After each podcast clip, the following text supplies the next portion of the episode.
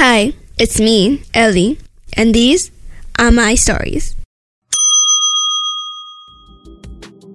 I love Pop but it is expensive.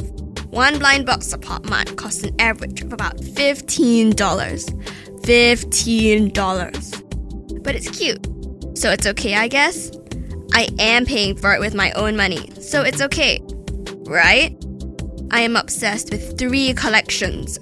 One, Panda. Two, Dimoo. Three, Pucky.